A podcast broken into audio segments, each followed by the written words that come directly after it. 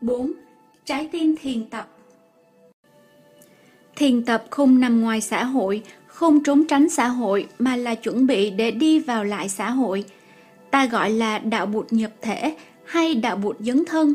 Khi đến một trung tâm tu học nào đó, có thể ta có cảm tưởng là mình bỏ lại mọi thứ sau lưng như gia đình, xã hội, bỏ lại tất cả những vấn đề rắc rối liên quan đến gia đình và xã hội. Mình đến thực tập với tính cách cá nhân để tìm kiếm an lạc. Nghĩ như vậy đã là vô minh rồi, bởi vì trong đạo bụt không có cái gì là cá nhân cả. Cũng giống như tờ giấy là hoa trái, là sự kết hợp của nhiều yếu tố mà ta có thể gọi những yếu tố ấy là những yếu tố không phải là giấy. Cá nhân được làm bằng những yếu tố không phải là cá nhân. Nếu là nhà thơ, chúng ta sẽ thấy được đám mây đang trôi nổi bồng bềnh trong tờ giấy. Không có mây thì sẽ không có mưa, không có mưa thì sẽ không có nước, không có nước cây sẽ không lớn lên được, và không có cây chúng ta không thể nào làm ra giấy. Vì vậy mây có mặt trong tờ giấy. Sự có mặt của tờ giấy phụ thuộc vào sự có mặt của đám mây. Giấy và mây rất gần gũi và thân thiết với nhau. Chúng ta hãy nghĩ về những thứ khác như ánh nắng mặt trời. Ánh nắng mặt trời rất quan trọng vì rừng cây không thể lớn lên mà không có ánh nắng mặt trời. Con người chúng ta cũng vậy, chúng ta không thể lớn lên mà không cần ánh nắng mặt trời. Vì vậy người tiều phu cần mặt trời để có cây đốn củi, cây cũng cần ánh nắng mặt trời để được làm cây. Cho nên nhìn vào tờ giấy chúng ta thấy ánh nắng mặt trời. Nếu nhìn sâu hơn nữa với con mắt của các vị Bồ Tát, con mắt của những người tỉnh thức, chúng ta thấy không chỉ có mây và ánh nắng mặt trời trong tờ giấy mà tất cả mọi thứ đều nằm trong tờ giấy. Lúa mì để làm nên bánh mì cho người tiều phu ăn, ba mẹ người tiều phu cũng có mặt trong tờ giấy. Kinh Hoa Nghiêm Avatamsaka nói rằng chúng ta không thể tìm ra một thứ gì mà không liên quan đến tờ giấy. Vì vậy, ta nói giấy được làm bằng những yếu tố không phải là giấy. Mây là một yếu tố không phải giấy, rừng cây là một yếu tố không phải giấy, ánh nắng mặt trời là một yếu tố không phải giấy. Giấy được làm bằng tất cả những yếu tố không phải giấy. Nếu chúng ta nhìn rộng hơn, trở về những yếu tố không phải giấy cho đến nguồn gốc của những yếu tố không phải giấy ấy, như từ đám mây đến bầu trời, từ ánh nắng mặt trời đến mặt trời, từ người tiều phu đến cha mẹ người tiều phu thì tờ giấy là không. Không cái gì? Không có một thực thể riêng biệt. Nó được làm bằng những yếu tố vô ngã, những yếu tố không phải giấy. Và nếu lấy tất cả những yếu tố không phải giấy ra thì tờ giấy thực sự không có. Tờ giấy không có một cái ngã riêng biệt. Không, trong trường hợp này nghĩa là không có một cái ngã riêng biệt. Giấy có đầy đủ mọi thứ, có cả toàn thể vũ trụ nhưng không có một cái ngã riêng biệt. Sự có mặt của tờ giấy nhỏ cho thấy sự có mặt của toàn thể vũ trụ. Cũng vậy, một cá nhân được làm bằng những yếu tố không phải cá nhân. Làm sao các bạn nghĩ là mình có thể bỏ lại mọi thứ sau lưng khi đến một trung tâm tu học được? Nỗi khổ đau mà các bạn mang trong mình cũng là của xã hội.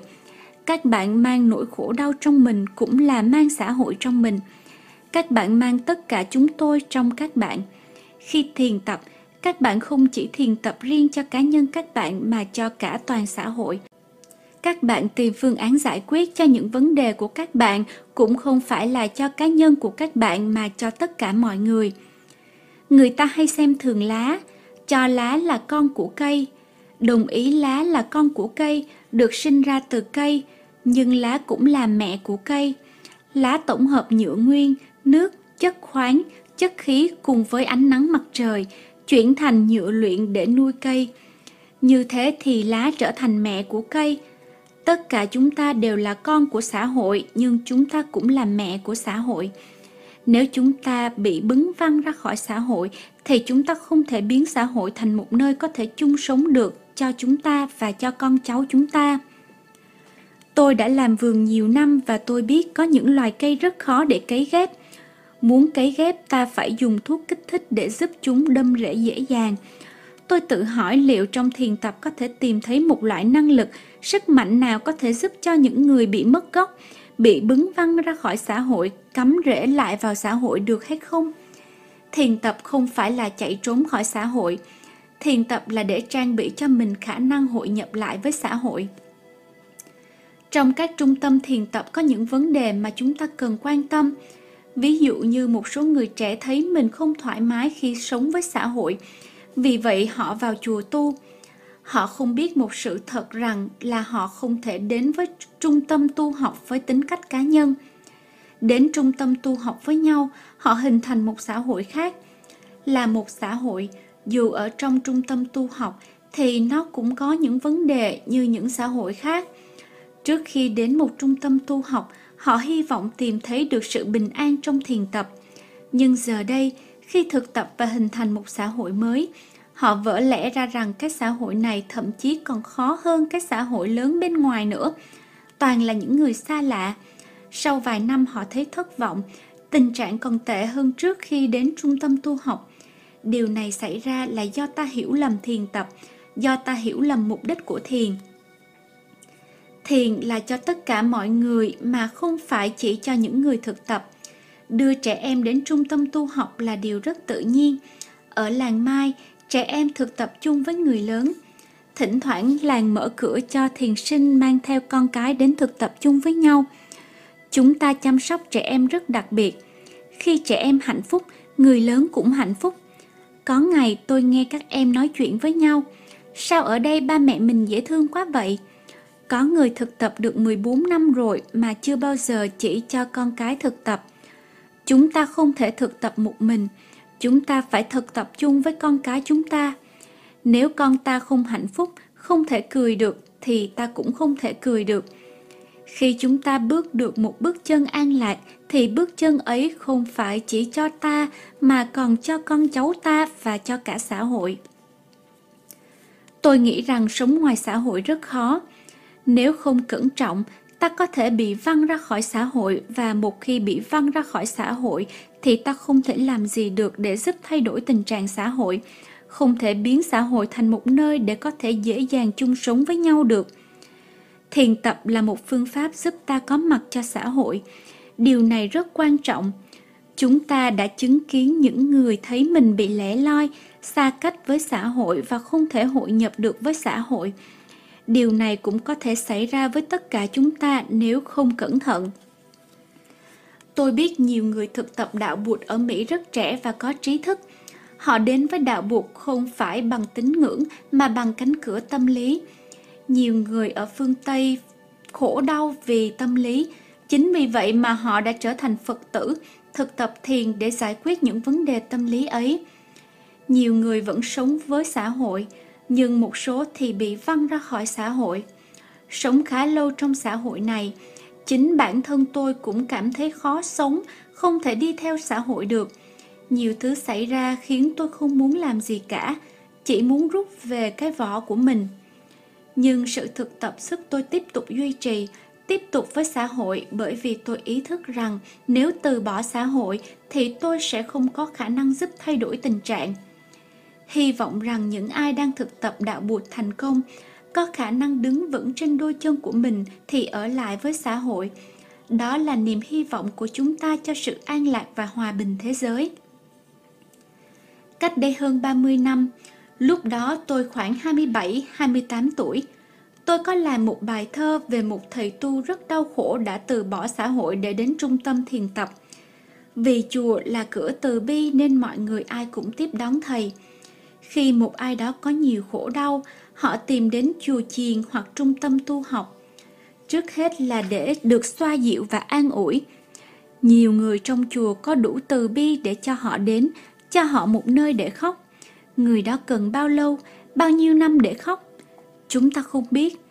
Nhưng cuối cùng họ nương tựa vào chùa, vào trung tâm tu học và không muốn trở lại xã hội nữa. Đã quá đủ cho thầy ấy thầy nghĩ là thầy đã tìm thấy được một ít an lạc. Nhưng một ngày nọ tôi đến châm lửa đốt cái thất nhỏ, nơi trú ngụ cuối cùng của thầy. Theo thầy thì thầy không có cái gì khác ngoài cái chòi tranh đó. Thầy không có một nơi nào để đi bởi vì xã hội không phải của thầy. Thầy nghĩ thầy phải đi tìm giải thoát cho riêng mình. Nhưng dưới ánh sáng của đạo bụt thì không có một cái ngã cá nhân như thế. Như chúng ta đã biết khi đến một trung tâm tu học, chúng ta mang theo tất cả những thương tích, những vết thẹo từ xã hội và chúng ta cũng mang theo cả xã hội. Trong bài thơ này, tôi là người thầy tu trẻ đó và cũng là người đến châm lửa đốt tròi tranh. Tôi sẽ xin rằng tất cả. Nếu hỏi rằng người muốn bao nhiêu, tôi sẽ xin rằng tất cả. Tôi tham lam hơn ngày xưa, tham lam tột độ. Cả ngài, cả tôi, cả người thiên hạ. Xuôi về, sáng hôm nay, trong duy nhất nhiệm màu. Ôi những mảnh rời nhau khổ đau, tách rời ngoài đại thể. Đã từ lâu, ngàn vạn đời, chúng tôi tự tìm, sờ soạn trong ngục tù giả trá an vui. Sáng hôm nay em tôi trở về quỳ dưới Phật đài, mắt đầm đìa lệ. Ôi những linh hồn đi tìm bến đỗ. Hình bóng của tôi xưa phiêu lưu ngàn năm, một hôm sầu khổ, khao khát bến bờ. Hãy để yên cho em quỳ lâu bên điện Phật, cho lệ em thầm lặng chảy, cho lệ em mặc sức tràn trề. Hãy để yên cho quỳ lâu thêm nữa, đủ thì giờ cho lệ em khô ráo. Bởi vì người ơi, một sáng mai kia, tôi sẽ đến châm lửa vào túp lều nho nhỏ của em ở ven đồi. Túp lều duy nhất còn lại của đời em, cho lửa cháy lên cao, cho tan hoang tất cả, cho chỗ nương tựa cuối cùng tan rã, cũng như chiếc bè trên đại dương tan rã, để vỏ cứng hồn em trong hỗn độn nhiệm màu sẽ vỡ toan tràn trề ánh sáng. Tôi sẽ gặp em bên ánh lửa hồng cháy rực của túp lều, nước mắt sung sướng chan hòa. Tôi nhìn em, và khi cầm tay em tôi hỏi rằng, em muốn bao nhiêu? Tất nhiên em sẽ cười và sẽ xin rằng tất cả. Đối với tôi, trung tâm thiền tập phải là nơi mà ta có thể trở về với chính mình để hiểu rõ mình, hiểu rõ thực tại và làm lớn mạnh thêm hiểu biết yêu thương trong ta, chuẩn bị để trở lại xã hội. Nếu không thì đó không phải là một trung tâm tu học đích thực. Khi chúng ta đạt được sự hiểu biết đúng đắn thì chúng ta có thể trở lại xã hội và đóng góp đích thực cho xã hội. Trong đời sống hàng ngày, chúng ta có nhiều hình thức sinh hoạt khác nhau. Có khi ngồi thiền, có khi không ngồi thiền. Hai thời điểm này rất khác nhau nhưng liên quan mật thiết với nhau. Ta thường nghĩ rằng khi ngồi thiền là mình thực tập chuyên sâu, intensively, còn khi không ngồi thiền là mình không thực tập chuyên sâu. Kỳ thực thì chúng ta có thể thực tập cái không thực tập một cách chuyên sâu, đó là tu vô tu tu. Chúng ta đã tạo ra một bức tường ngăn cách giữa thực tập và không thực tập thực tập chỉ dành cho những thời công phu như ngồi thiền, đi thiền, tụng kinh, còn lại thì chúng ta không thực tập. Làm sao để ta có thể hòa trộn hai thời điểm này lại với nhau? Làm sao để ta có thể đem thiền ra khỏi thiền đường, đem thiền vào nhà bếp và văn phòng? Làm thế nào để thời gian ngồi thiền ảnh hưởng tốt đến suốt thời gian còn lại trong ngày của ta? Ảnh hưởng đến những lúc ta không ngồi thiền?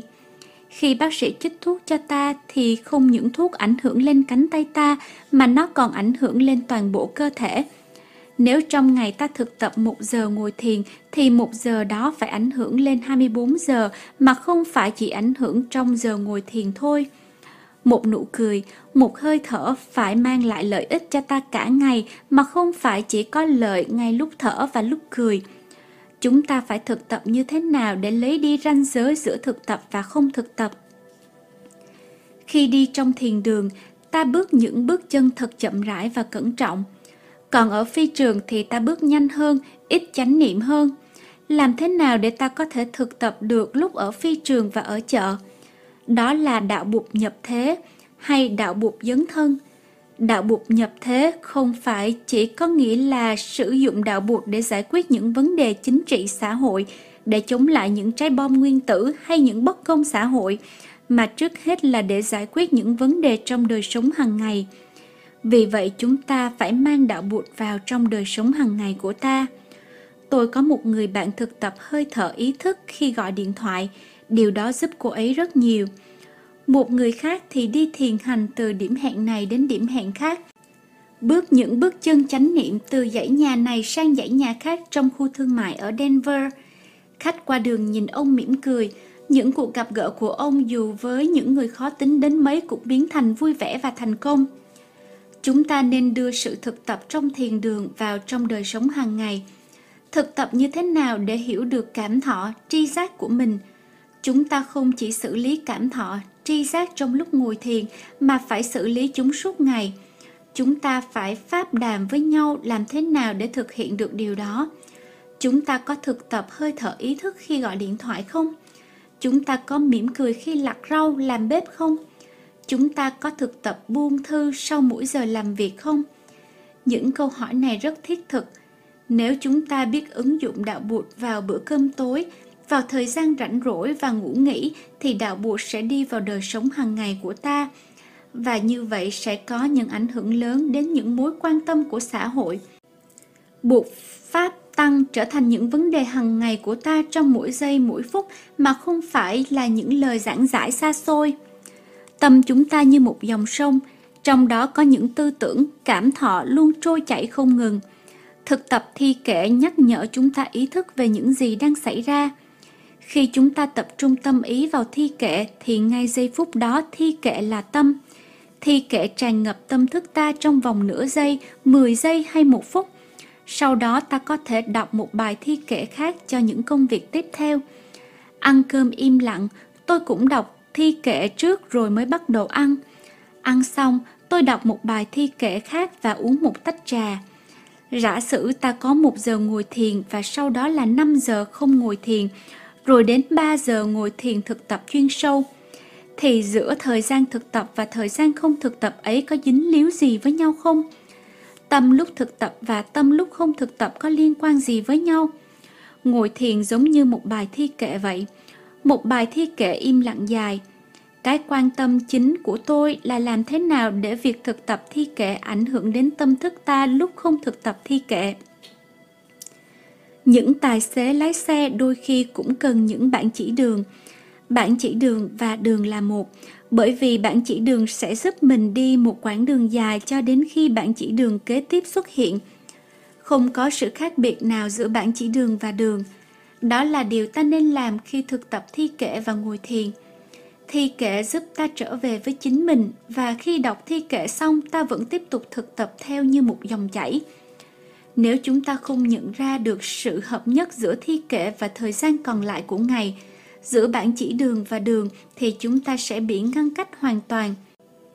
Absolute compartmentalization, cái mà tiếng Pháp gọi là cloison étanche, nghĩa là không có liên hệ gì giữa hai thứ, không thể hòa nhập được.